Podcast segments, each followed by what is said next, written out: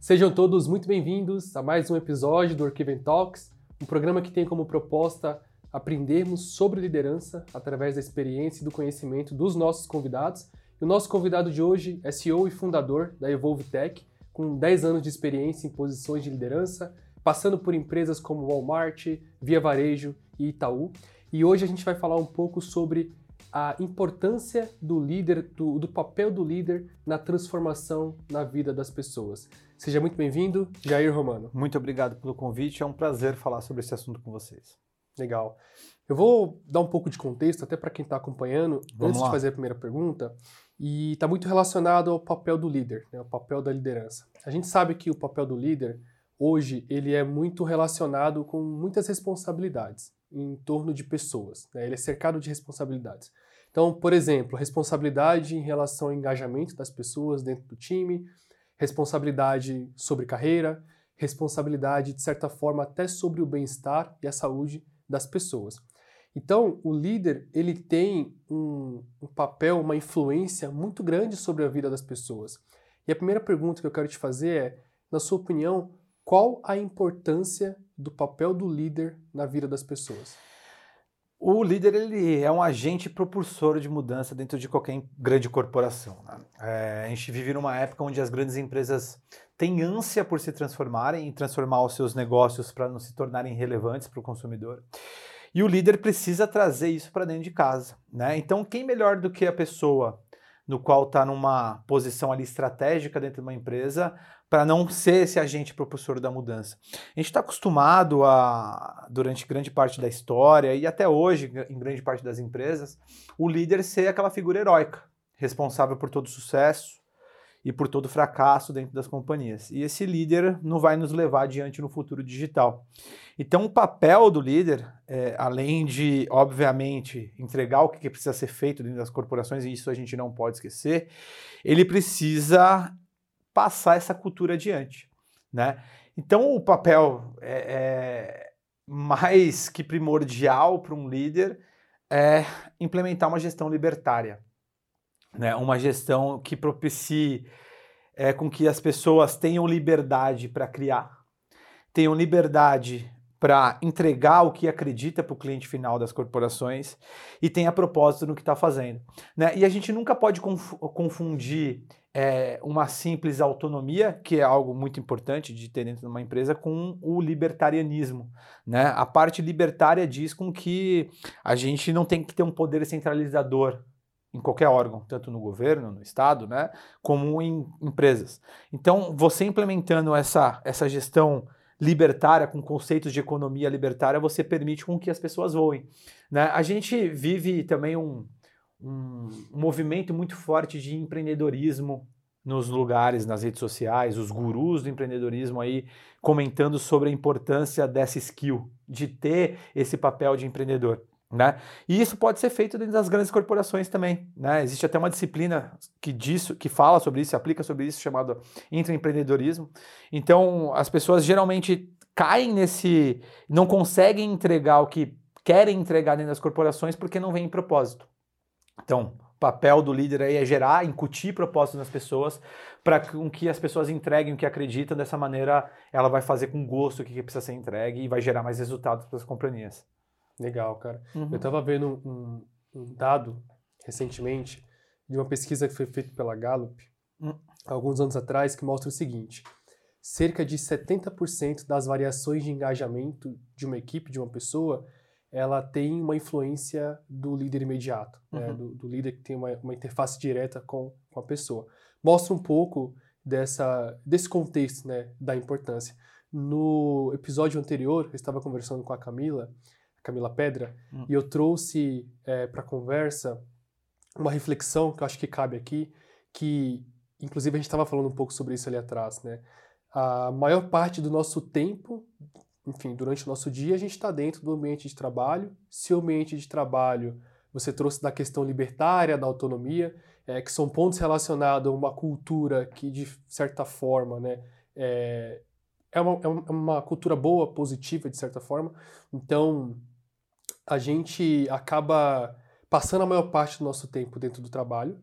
Se a gente não tem um ambiente propício para que a gente seja autônomo, para que a gente entregue resultado da forma como a gente acha que vale entregar e aprendendo no meio do caminho, dentre tantos outros pontos relacionados a uma cultura que de fato é, é, as empresas precisam construir, é, a gente está passando a maior parte do nosso tempo em um ambiente que não nos agrada, né, não nos satisfaz, ou um ambiente que de certa forma é, não é positivo para mim enquanto pessoa, porque eu não consigo fazer o que eu quero e posso ir além. Pode ser um ambiente tóxico com comportamentos ruins e dentre todos os, outro, os outros pontos. A, a, Camila ela trouxe uma informação que ela fala que o, que o burnout se tornou uma doença do trabalho. Ou seja, a gente viu é, dois anos atrás, mais ou menos, né, ali bem no começo da pandemia, um movimento muito forte lá fora sendo construído, que é a grande renúncia, onde diversas pessoas acabaram pedindo demissão e muito desse contexto, dentro desse contexto, veio os picos de burnout, as pessoas trabalhando mais. É claro que a situação ela pediu uma forma de trabalho diferente, as pessoas não estavam preparadas, os líderes também não, e pode ter é, é, resultado no que a gente viu. O que, que você acha, dado esse contexto do ambiente, do burnout, enfim, que, o que, que você acha que um líder ele pode fazer é, para evitar que esse tipo de situação aconteça? Primeiro ponto, as pessoas confundem a qualidade do ambiente com escorregador no escritório, piscina de bolinha no escritório, bar no escritório. Eu acho que isso diz muito menos sobre o ambiente de uma empresa e muito mais um reforço positivo que os presidentes das companhias usam para deixar as pessoas presas dentro de um escritório. Né? O ambiente é muito maior do que isso. É, por exemplo, na Evolve, a gente tem 100% dos funcionários trabalhando onde querem trabalhar. E isso, que, que é o ambiente que a pessoa, a pessoa constrói o ambiente que ela quer trabalhar. Né? Então, se, assim, não sou contra o trabalho no escritório, e se a pessoa tem que trabalhar no escritório, eu acho que isso não é um ambiente, um escorregador, uma piscina de bolinha, não diz muito sobre o ambiente. Um ambiente tem muita ligação com a gestão, muito com que a gestão cria para que as pessoas trabalhem. Né? Quando você é, diminui a importância desse ambiente apenas para o aspecto físico do lugar, você está fadado ao fracasso, está com uma análise muito rasa do que é ambiente. Né? Então, primeiro ponto é nunca confundir a qualidade de um ambiente com a, o aspecto físico dele. O ambiente é a cultura. E a cultura é o que as pessoas fazem quando o CEO não está na sala. Né? Então, acho que isso que é o ambiente. O ambiente é o que, que as pessoas fazem quando o CEO não está na sala. Apenas para reforçar essa frase. Segundo o burnout, ele é causado geralmente quando as pessoas elas entregam coisas que ela não acredita. Ou seja, ela acorda de manhã, faz uma tarefa repetitiva, no final do dia ela termina de fazer essa tarefa repetitiva, no qual ela não acredita, vai embora para casa. Até da sexta-feira. Sexta-feira ela fica super feliz que o dia acabou, aproveita o final de semana, no domingo ela chora, porque ela precisa voltar para o trabalho na segunda-feira para fazer alguma coisa que ela não acredita. E assim ela passa a vida inteira dela. Então também diz muito, não só sobre a liderança, e a liderança, como já falei na pergunta anterior, tem que curtir propósito nas pessoas, tem que colocar as pessoas nos lugares com, com que elas se sentem bem e com elas entreguem coisas que ela acredita, mas diz muito sobre as pessoas, sobre os liderados também. E é um papo, é um assunto que a gente não pode deixar num papo, deixar de fora num papo sobre liderança.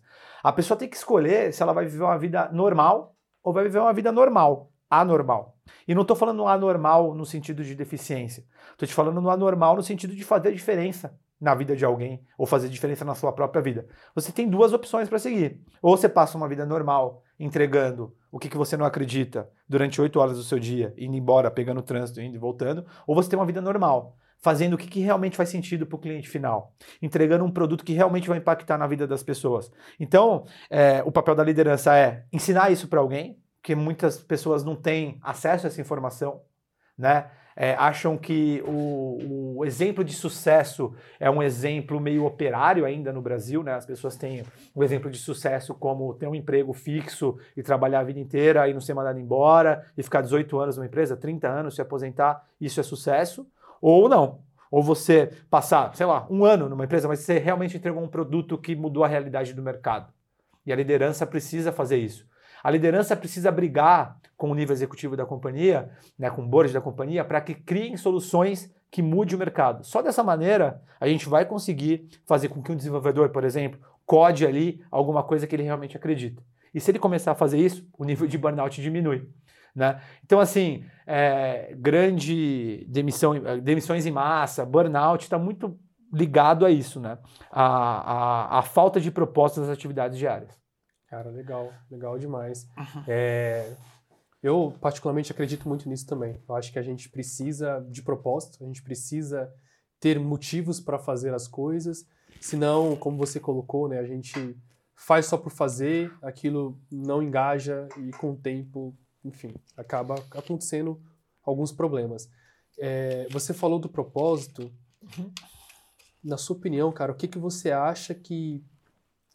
Qual que é a tua dica para um líder que está acompanhando, gostou pra caramba do que você trouxe, mas não sabe o que fazer em relação a ter propósito, criar propósito, incutir propósito nas pessoas? Primeiro você tem que entender se você realmente está no lugar que você deveria estar, né? Às vezes a gente precisa fazer uma autoanálise e às vezes as pessoas te colocam, é, a sua liderança coloca você no lugar onde você não está preparado para estar ou que você não tem skill suficiente para estar. Né? Às vezes você não quer ser líder e tudo bem não ser. Né? Então, primeiro precisa fazer uma autoanálise e entender se você está no lugar certo.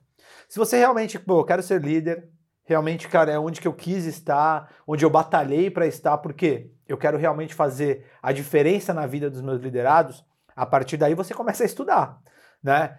Aí a própria Workiven aí tem, vem com bastante conteúdo sobre isso. Eu quero aprender como fazer um anti-one com alguém, né? Meu, vai buscar conteúdo de como fazer um anti-one decente com alguém para que você saiba como falar com uma pessoa, para que você passe um feedback para ela no momento oportuno, usando sinceridade e não usando é, é, mentira para dar um feedback. A sinceridade é muito importante no ambiente de trabalho. As pessoas percebem, né, cara? Eu acho que como líder, no lugar que você está, você tem que se preparar, né? Existe todo um hard skill do líder, que é isso que eu estou comentando agora com você, de que você precisa aprender, como dar feedback, como fazer um one-to-one. -one como fazer uma gestão financeira, como fazer um, um, forecast, como que eu atinjo as minhas metas, como que eu faço um business plan, tudo que um líder precisa saber, estando nessa posição de liderança, existe também todo um soft skill envolvido nisso, que é, meu, eu tenho um bom trato com as pessoas, eu consigo motivar as pessoas, e não uma motivação falsa, uma motivação real. Porque o líder precisa acreditar na área que ele está, né? Motivação real de, estar tá junto ali, colocar a mão e proteger o seu time. O líder, na verdade, ele é um servidor do time. Na verdade, ele está numa posição de liderança ali para blindar o time, para proteger, para ficar em volta, não deixar demandas é, legais atrapalhar o time, né? proteger é, por interesses externos, proteger de política. Então, tem todo o soft skill, tem todo um peso de ser líder. Né? E aí, outra, outra ponto para você se preparar como líder é: estou preparado para esse peso? Porque assim, ok, aumento de salário na, na, na, parte de ser líder vem, né? Você vai realmente ganhar um pouco mais ali. Mas e toda, o, todo o peso e toda a dor que é ser líder? Você está preparado para passar por isso? Também é uma outra afirmação, uma análise que você precisa fazer. Não, esteja, esteja aí, que você está escutando o nosso bate-papo, esteja preparado para sofrer pelo seu time. Esteja preparado para ser sincero 100% do tempo. Esteja preparado para fazer é, uma ter uma batalha diária de proteger com a, a, liderança acima de você, com o board ali, de que você precisa entregar produtos que realmente mude a vida das pessoas.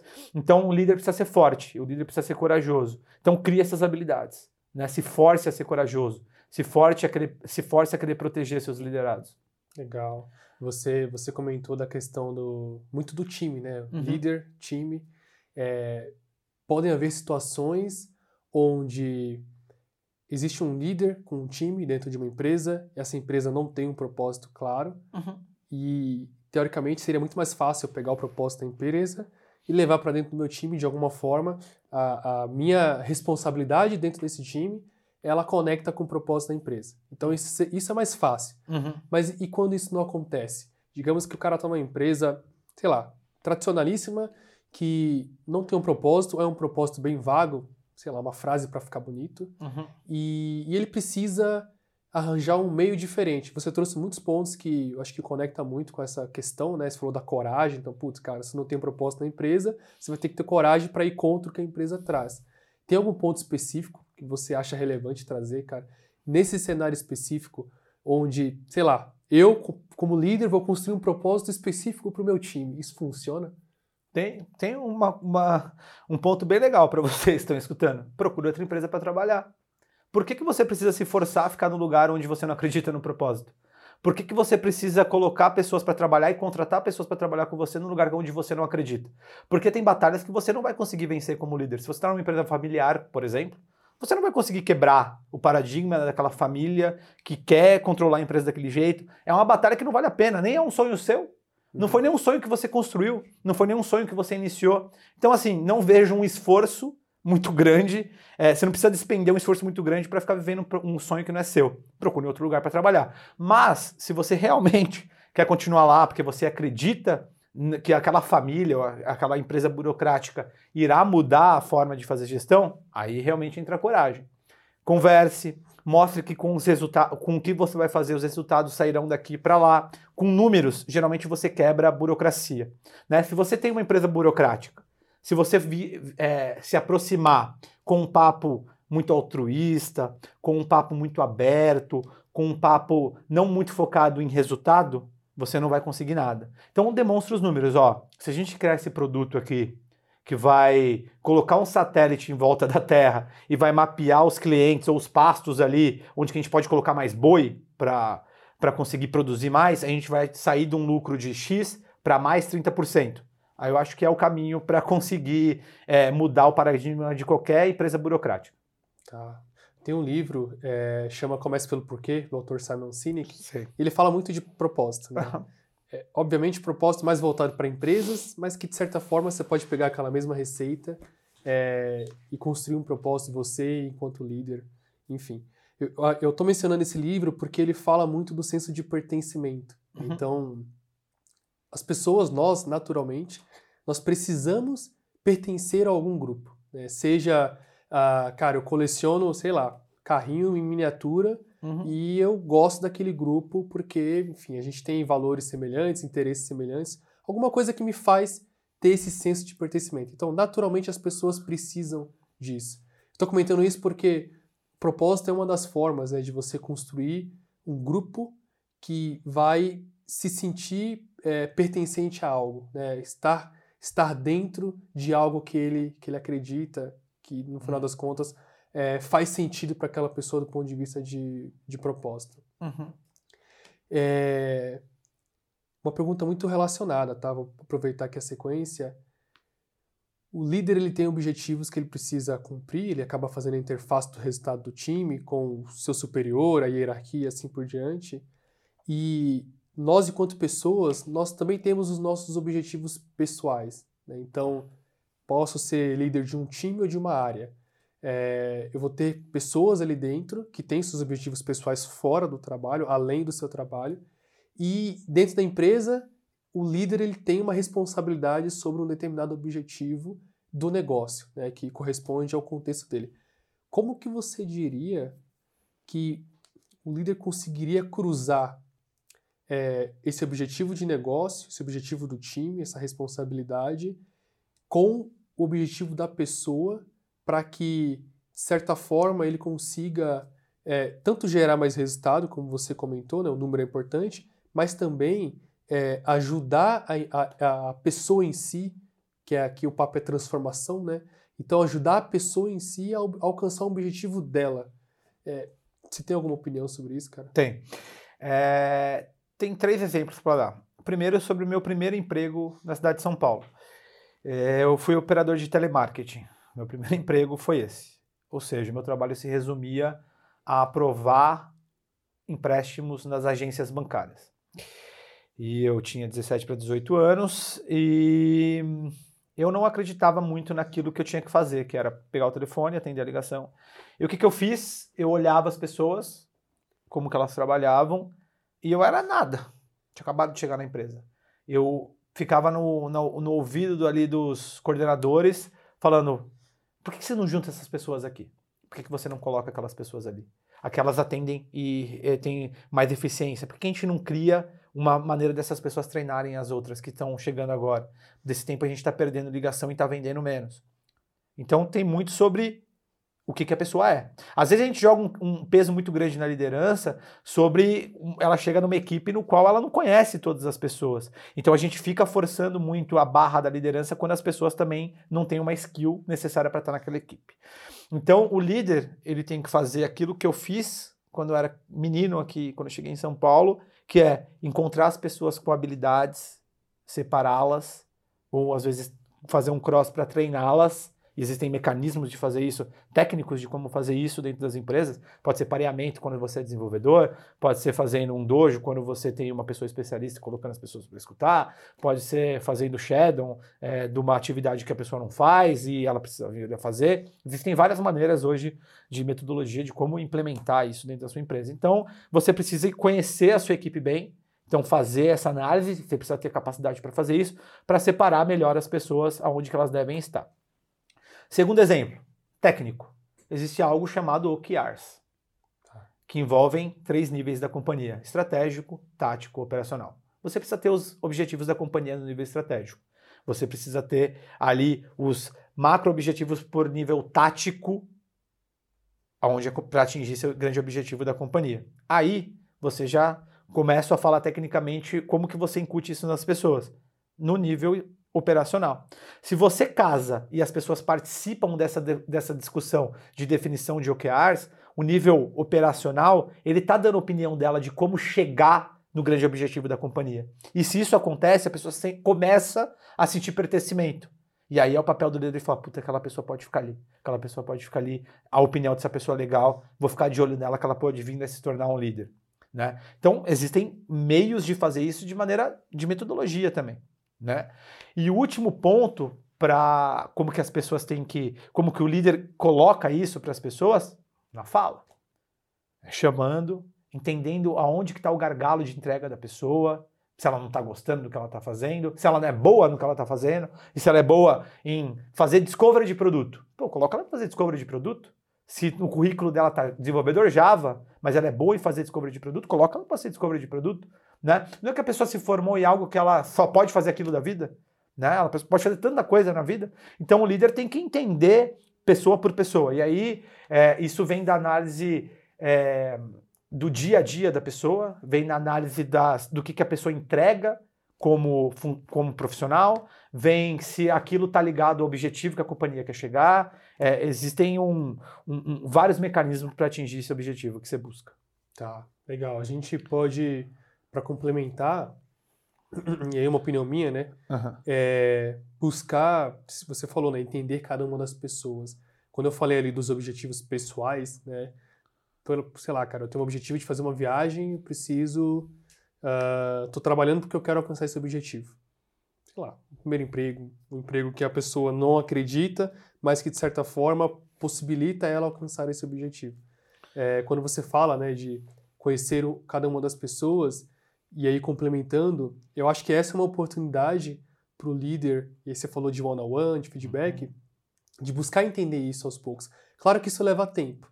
É necessário criar intimidade, construir relacionamento, para que você comece a entender quais que são os objetivos, as aspirações da pessoa, não do Bruno profissional dentro da empresa que está uhum. aqui para fazer uma função X, mas da pessoa na vida dela.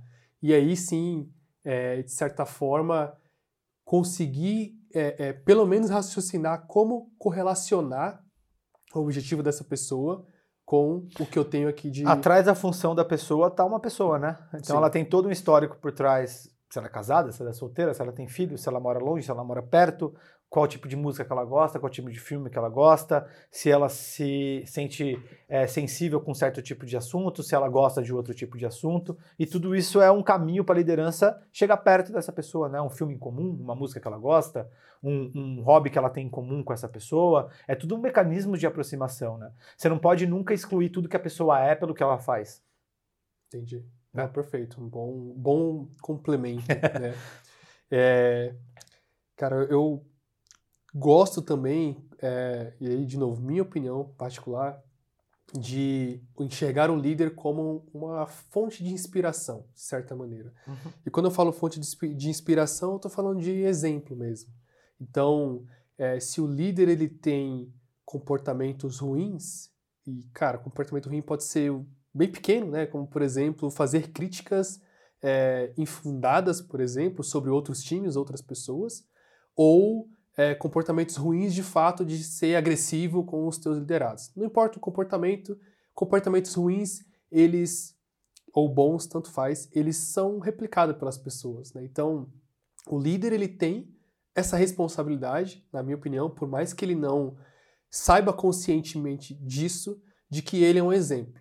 É, o que ele faz, a forma como ele pensa e age, é, as pessoas vão replicar isso. Então, a gente está falando muito de, da questão da transformação é, e eu consigo conectar muito isso com o ambiente. A gente falou um pouco disso.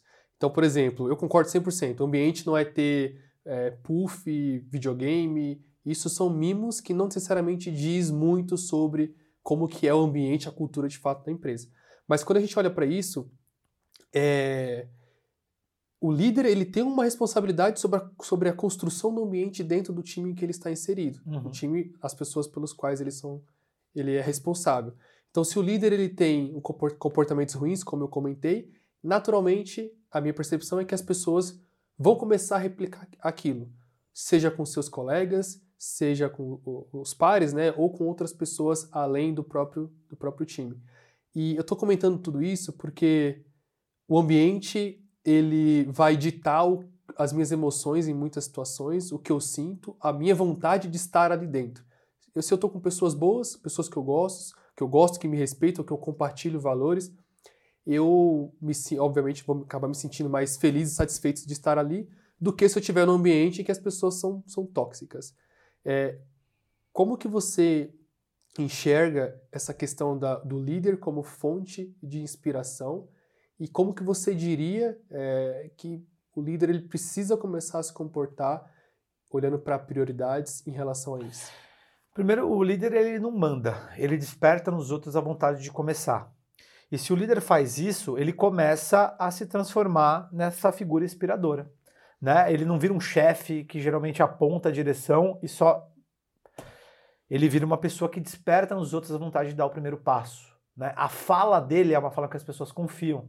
O líder é uma pessoa de confiança. O líder não pode ser uma pessoa que ele fala e o, o, o, profissional quer conferir que se o líder falou realmente faz sentido. Ele tem que ter uma pessoa, tem que ser uma pessoa ética, uma pessoa verdadeira. Então, se você age dessa maneira, já é meio caminho para que você consiga é, se tornar uma liderança inspiradora. Né? A gente percebe muito é, um movimento grande no mercado, isso aconteceu do, dos anos desde 2010 para frente, que a gente tem a, a, figura do teórico. Né? A gente vê muito teórico subindo no palco e repetindo o que, que ele leu num livro. Então ele sobe num palco, decora algumas páginas do livro, repete aquilo que ele decorou. E aí você convive com essa pessoa por algumas semanas. Você percebe que aquela fala não tem nada a ver com o que a pessoa é. Então, o, o líder inspirador é uma pessoa que pratica muito mais do que fala. Porque de falar, todo mundo pode falar o que quiser. Né? Então você tem que ser exemplo pelas suas atitudes, não pelo aquilo que você decorou no livro de alguém. E a gente tem no mercado brasileiro uma dinâmica muito diferente do que qualquer outro mercado no mundo. Né? Então, se você tenta replicar, copiar o conhecimento do mercado norte-americano, por exemplo, você tá, vai se ferrar aqui no Brasil, não vai funcionar. Né? Porque se você tenta repetir um processo de validação enorme, que tem nos Estados Unidos, se você tenta repetir métodos de gestão que existem nos Estados Unidos, mas apenas lendo e replicando, você vai ser uma pessoa só de falar. E aí você vai ser expurgado automaticamente pelos seus profissionais. Eles vão parar de acreditar de você e você não vai ser uma pessoa inspiradora. Né? Então acho que as atitudes de um líder faz com que ele se torne, é, se torne uma pessoa inspiradora. E isso realmente é importante, né? A, a sua pergunta sobre a importância disso e o, o, o quão é necessário com que isso aconteça, meu, é, é, é extremamente necessário. Por quê? Sem confiar no líder, você não tem propósito. E como a gente repetiu várias vezes essa conversa, conversa sem propósito você não vai a lugar nenhum. Sim, legal, cara, legal. Você falou da confiança, né? Uhum. É, confiança é algo complicado de conquistar. Hum. Complicado entre aspas, né? Não é algo que você faz da noite para o dia. Leva tempo. Uhum. Né? Você precisa é, trabalhar isso com o tempo. Você e eu concordo, assim. Isso é um, na minha opinião, também é, uma, é, um, é um caminho, né, para conseguir ser uma fonte de inspiração. A gente não vai se inspirar em pessoas que a gente não confia. O que você diria, Jair, que como dica mesmo para quem está acompanhando, assistindo, é um caminho para construir essa relação de confiança? Eu acho que é conhecer o seu, o seu profissional, conhecer quem está na sua equipe. A gente já comentou sobre conhecer os gostos das, pessoas, porque atrás de uma tarefa tem um, um ser humano. Então, tendo essa, esse conhecimento e não forçando esse conhecimento, eu acho que não, acho não, tenho certeza que não tem que ser algo forçado, tem que ser alguma coisa que tem que estar tá na, na característica do líder, se interessar pelas pessoas. A partir do, do momento que você começa a se interessar de verdade por quem trabalha com você, essa relação de confiança vai ser gerada automaticamente. Eu acho que não adianta muito você forçar relações.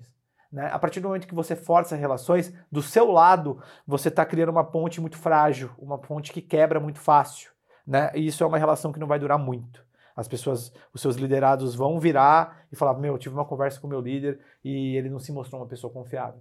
Mas a partir do momento que você compartilha gostos com as pessoas de verdade, né, de coração ali, é, realmente apoiando e suportando no dia a dia, essa relação de confiança vem naturalmente. Eu acho que, novamente, as pessoas complicam muito as relações humanas.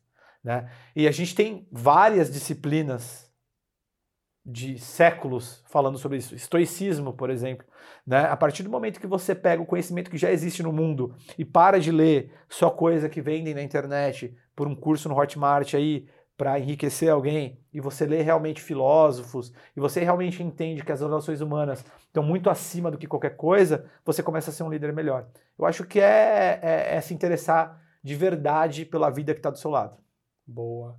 É, se eu puder complementar, hum. é, concordo 100%, assim, eu acho que é de fato um, um, um caminho, né? Uhum. A gente buscar conhecimento é, e criar identificação entre as pessoas. Uhum. É, eu gosto muito também da vulnerabilidade. Uhum. Vulnerabilidade muito do ponto de vista de... É uma ferramenta de identificação, no final das contas, onde muitas pessoas que assumem posição de liderança, uma posição de liderança, entende que não pode errar, né? que não pode falhar. Agora eu sou o líder ou o chefe, é, eu sei mais do que as pessoas, por isso que eu estou aqui, então eu não posso errar. É, minha posição está em risco. E eu não acredito nisso, acho que é um, um caminho completamente errado para se seguir.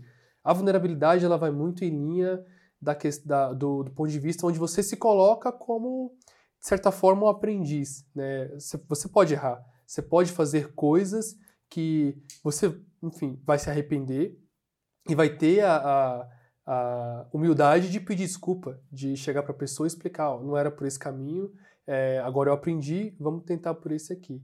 Eu acredito muito que a vulnerabilidade é uma forma muito forte de construir conexão entre pessoas de um modo geral, independente se é líder ou não. A gente, de novo, minha percepção, a gente precisa parar de achar que a gente não deve ser vulnerável, que a gente não pode errar, que as pessoas não podem nos ver como. É, é, é, não, não podem ver as nossas falhas. A gente uhum. vai errar, todo mundo erra o tempo inteiro, é normal. E quando a gente reconhece o erro, pede desculpa, se coloca vulnerável, a gente cria uma situação onde a pessoa pode chegar para o líder e falar: Cara, eu sou igual a esse líder. Uhum. Eu, eu, ele erra, eu também erro, e a gente é, é, e ele se coloca na posição em que ele mostra os erros dele.